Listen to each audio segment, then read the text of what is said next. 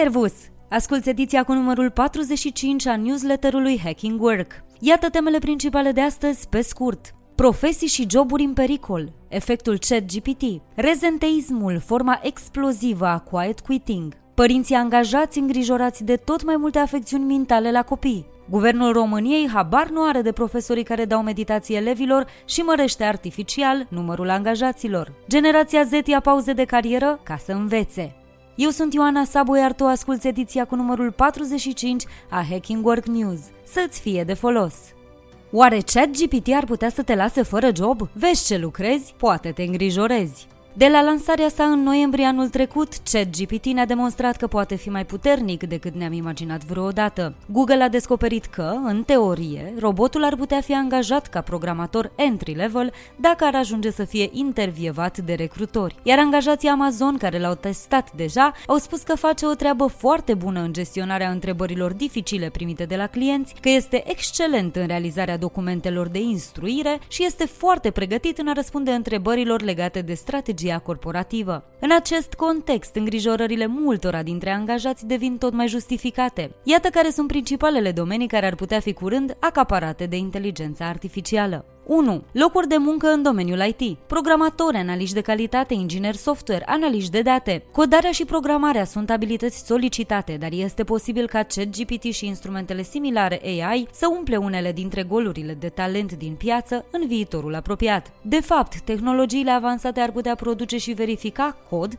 mult mai rapid decât oamenii, ceea ce înseamnă că munca poate fi finalizată în timp redus și cu costuri mai mici. Companiile tech precum OpenAI iau deja în considerare considerare înlocuirea inginerilor software cu inteligența artificială. 2. Joburi media, ads manager, creare conținut, scriere tehnică sau jurnalism. Industria media începe deja să experimenteze conținutul generat de inteligență artificială. Site-ul de știri CNET a folosit un instrument AI similar cu ChatGPT pentru a scrie zeci de articole, deși editorul a trebuit să emită o serie de corecții. Iar BuzzFeed a anunțat că va folosi platforma ChatGPT pentru a genera noi forme de conținut. 3. Locuri de muncă în industria juridică. Parajuriști, asistenți juridici. Locurile de muncă din industria juridică sunt responsabile pentru consumarea unor cantități mari de informații, sintetizarea și reasamblarea într-un format cât mai ușor digerabil a celor învățate, adică fix ce știu să facă mai bine aceste platforme. 4. Profesori. Profesorii nu ar trebui să fie îngrijorați doar de plagiate, ci și pentru siguranța propriului loc de muncă. ChatGPT poate deja preda cu ușor ușurință cursuri. Deși are erori și inexactități în ceea ce privește cunoștințele, acest lucru poate fi ușor îmbunătățit. Practic, trebuie doar să antrenezi ChatGPT.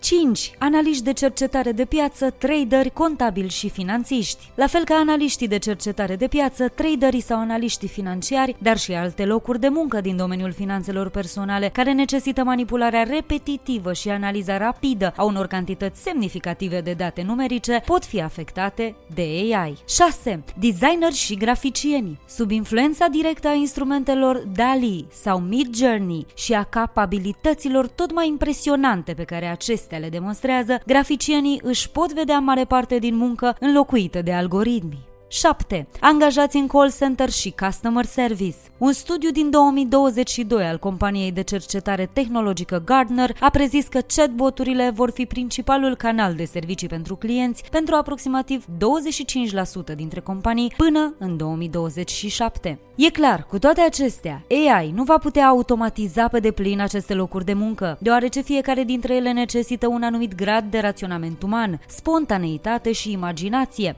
pentru a înțelege ce dorește un client sau un angajator. Va modifica însă cu siguranță o mulțime de procese de lucru și structuri organizaționale pe care va trebui să le înțelegem și să ni le asumăm pentru a continua să activăm în domeniul nostru. Treaba e simplă. Dacă nu reușești să te împaci cu roboții și să integrezi eficient munca lor în munca ta, ești în pericol major de a deveni irelevant în plan profesional. Un studiu al Universității din Oxford din 2013 prevedea că 47% dintre locurile de muncă din Statele Unite ar putea fi eliminate de inteligența artificială în următorii 20 de ani. Dacă am ajuns în situația de azi în doar 10 din acești ani, posibil ca cifrele să nu fie prea departe de adevăr.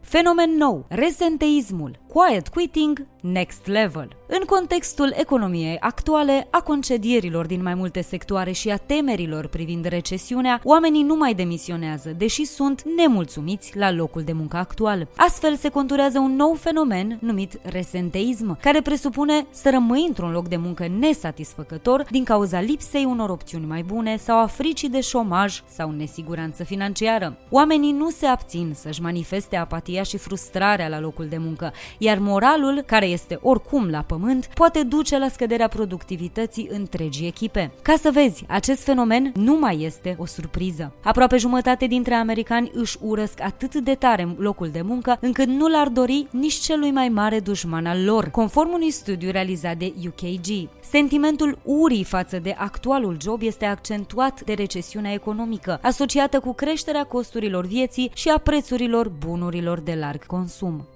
Angajații muncesc când nu-i obligi să facă naveta. Timpul economisit lucrând de acasă și evitând naveta la birou este redirecționat în cea mai mare parte spre creșterea productivității, arată un nou raport al Biroului Național de Cercetare Economică din Statele Unite. În medie, angajații economisesc 72 de minute în fiecare zi atunci când li se permite să lucreze de acasă și nu de la birou, iar acest timp economisit este cheltuit astfel. În medie, 40% merge suplimentar către sarcinile de muncă, primare și secundare, 34% către odihnă și relaxare, iar 11% către îngrijirea copiilor sau a rudelor aflate în nevoie. Cercetările Gardner au descoperit că beneficiile modelelor flexibile de muncă hibridă le depășesc pe celelalte, sporind gradul de loialitate a angajaților, care include intenția de a rămâne într-o companie, dar și concentrarea, motivația și performanța, altfel spus, elemente cheie care influențează direct rezultatele oricărei organizații.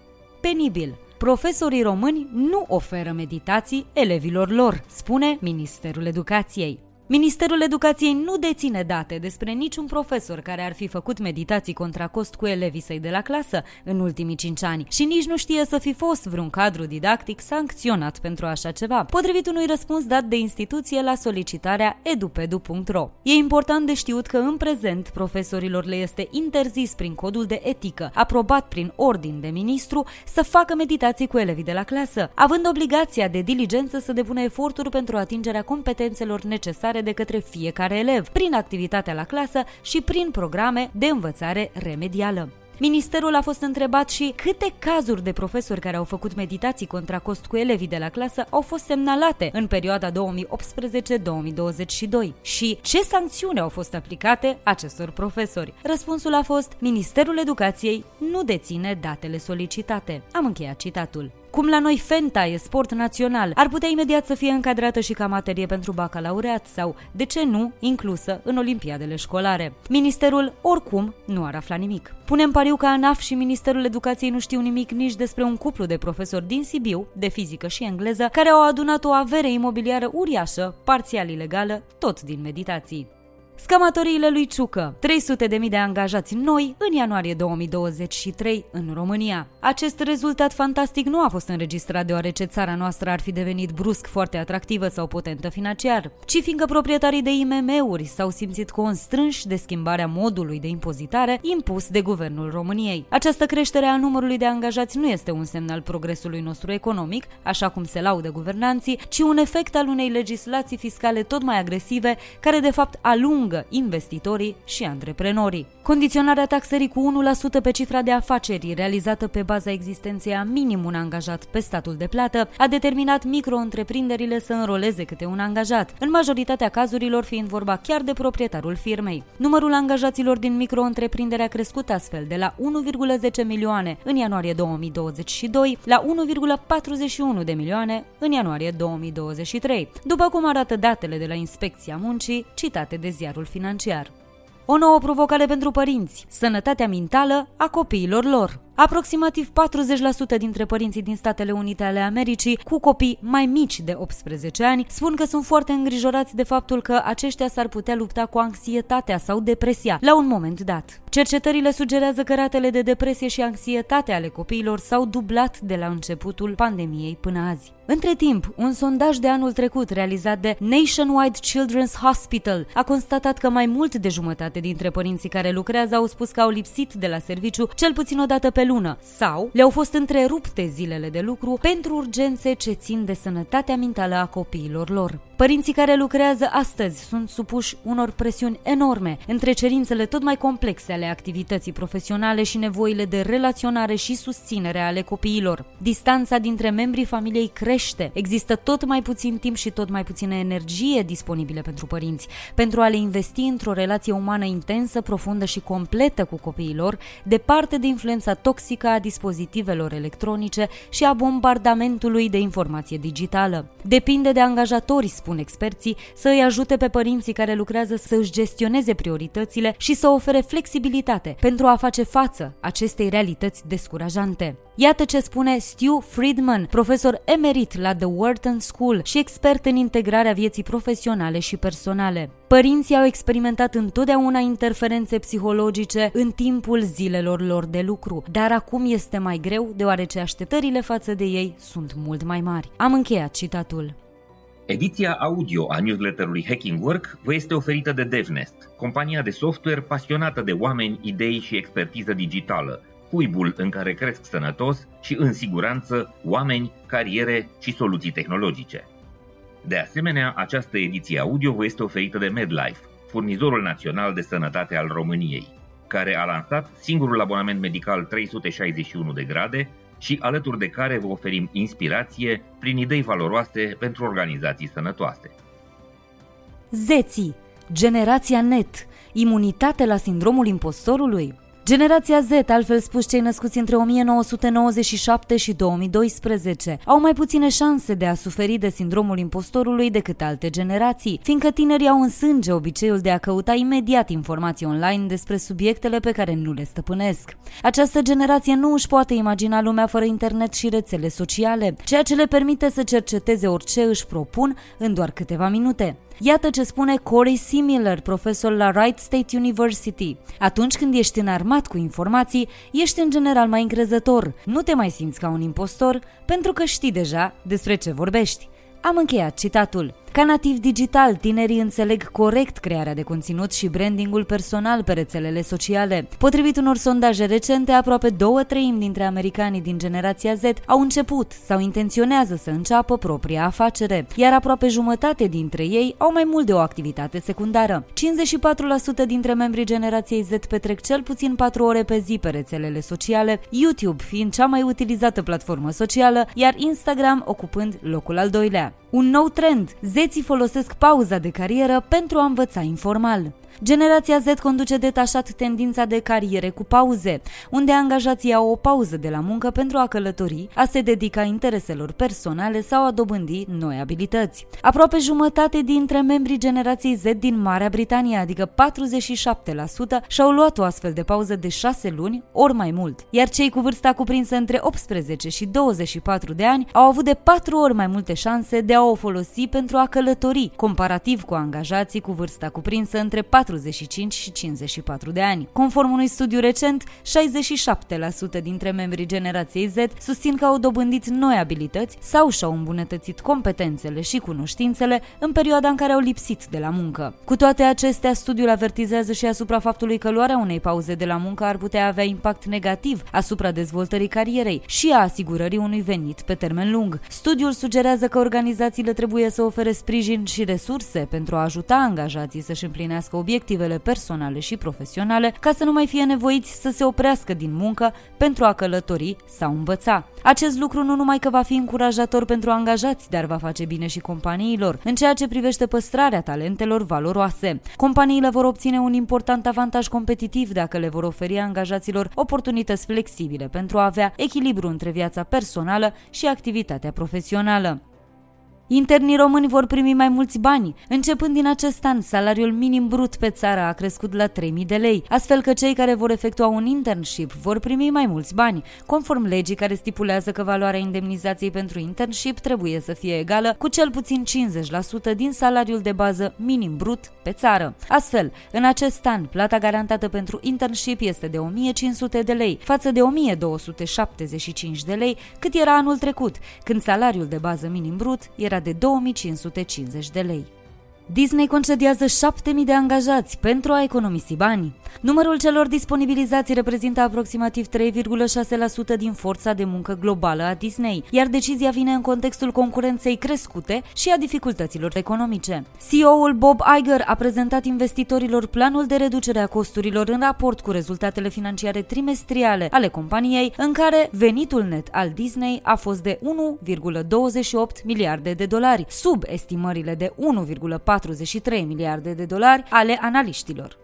Căsnicia nu mai este o prioritate pentru români. Doar jumătate dintre români sunt căsătoriți, conform celor mai noi date ale recensământului efectuat la nivel național. În timp ce rata divorțurilor este ridicată în întreaga țară, în București 15% din populație a trecut deja printr-un divorț. În paralel, natalitatea înregistrează scăderi constante, sporul demografic al României fiind pe un trend negativ de câteva decenii încoace.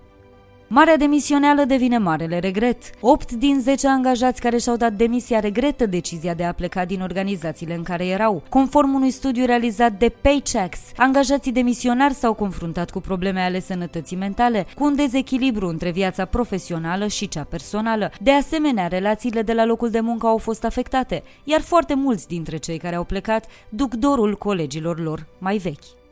Ce șanse reale au în piața muncii oamenii care trec de 40-45 de ani? Un studiu al American Association of Retired Persons arată că 61% dintre muncitorii peste 45 de ani declară că au fost martori la situații discriminatorii sau au fost ei înșiși victime ale discriminării pe bază de vârstă. Asta pentru că de cele mai multe ori angajatorii tind să prefere angajații mai tineri, mai ieftini și mai dispuși la negociere.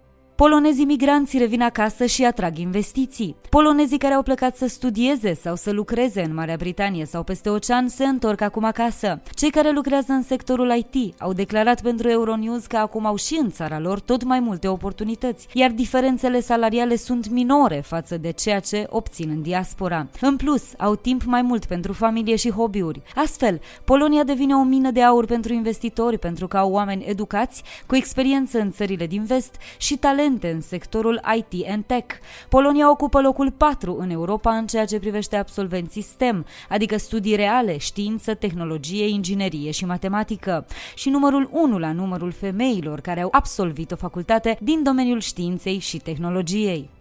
Știați că alegerile alimentare ne afectează creierul? Consumul exagerat al zaharurilor și grăsimilor saturate micșorează sensibilitatea creierului la semnalele hormonale, care transmit sentimentul de sațietate și satisfacție, conform cercetărilor realizate de Monica Dus, profesoară de biologie moleculară la Universitatea din Michigan. Dietele bogate în grăsimi și alimente procesate sunt asociate cu o scădere a funcțiilor cognitive și memoriei, precum și o incidență mai mare a bolilor neurodegenerative. Pe lângă asta, deficiența de vitamina C cauzează scorbut, iar în lipsa vitaminei B3, celulele creierului funcționează defectuos și mor prematur, ducând chiar la demență. Relația dintre nutrienți și creier este ca sarea în bucate. Nu trebuie să fie nici prea mult, nici prea puțin, ci fix cât avem nevoie.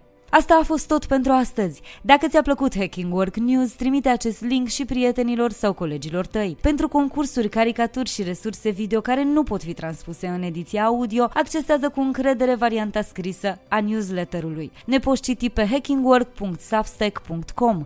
Găsește episoadele noastre pe YouTube, Spotify, Apple Podcasts și toate platformele populare de streaming. Ne poți scrie pe newsarondhackingwork.ro. Eu sunt Ioana Sabo și îți mulțumesc că ne asculți, că ne ne citești și ne rămâi aproape, ca să mergem cu toții mai fericiți la serviciu, nu la scârbiciu. Ne reauzim la newsletterul viitor. Servus!